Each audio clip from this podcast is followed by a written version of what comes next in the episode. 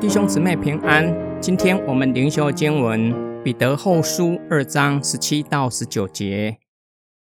这些人是无水的泉源，是暴风吹逼的雾气，有漆黑的幽暗为他们存留，因为他们说虚妄夸大的话，用肉体的私欲和邪荡的事引诱那些刚刚逃脱了错谬生活的人。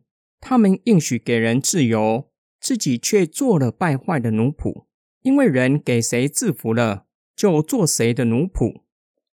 彼得指责假教师的恶行之后，警戒收信人：假教师对教会具有破坏力，需要小心提防。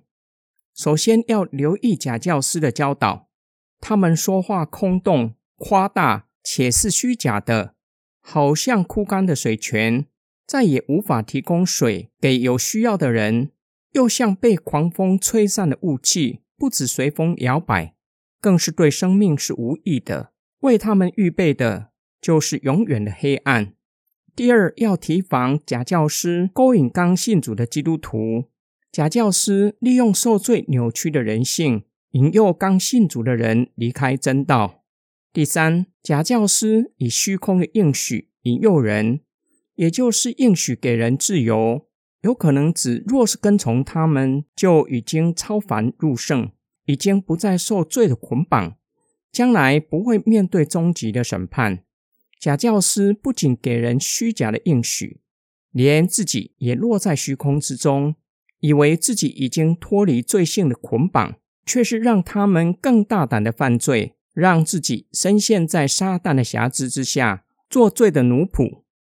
今天经文的默想跟祷告，个人认为很少人，甚至不会有人从一开始就存心以虚空的歪理教导人。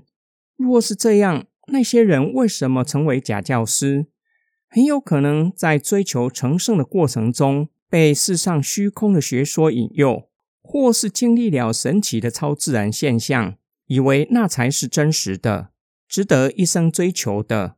渐渐的，以个人主观的经验取代圣经的教导，以至于坚信不疑，最后完全偏离了真道。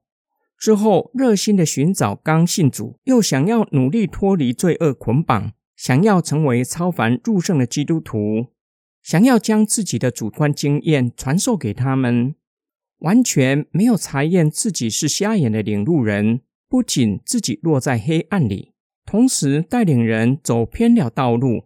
这世上没有任何人可以将自由的应许给他人。若是有人声称跟从他进行灵性操练，就可以脱离罪恶的捆绑，可以在今生达到成圣的地步，我们要小心谨慎，不要入了迷惑。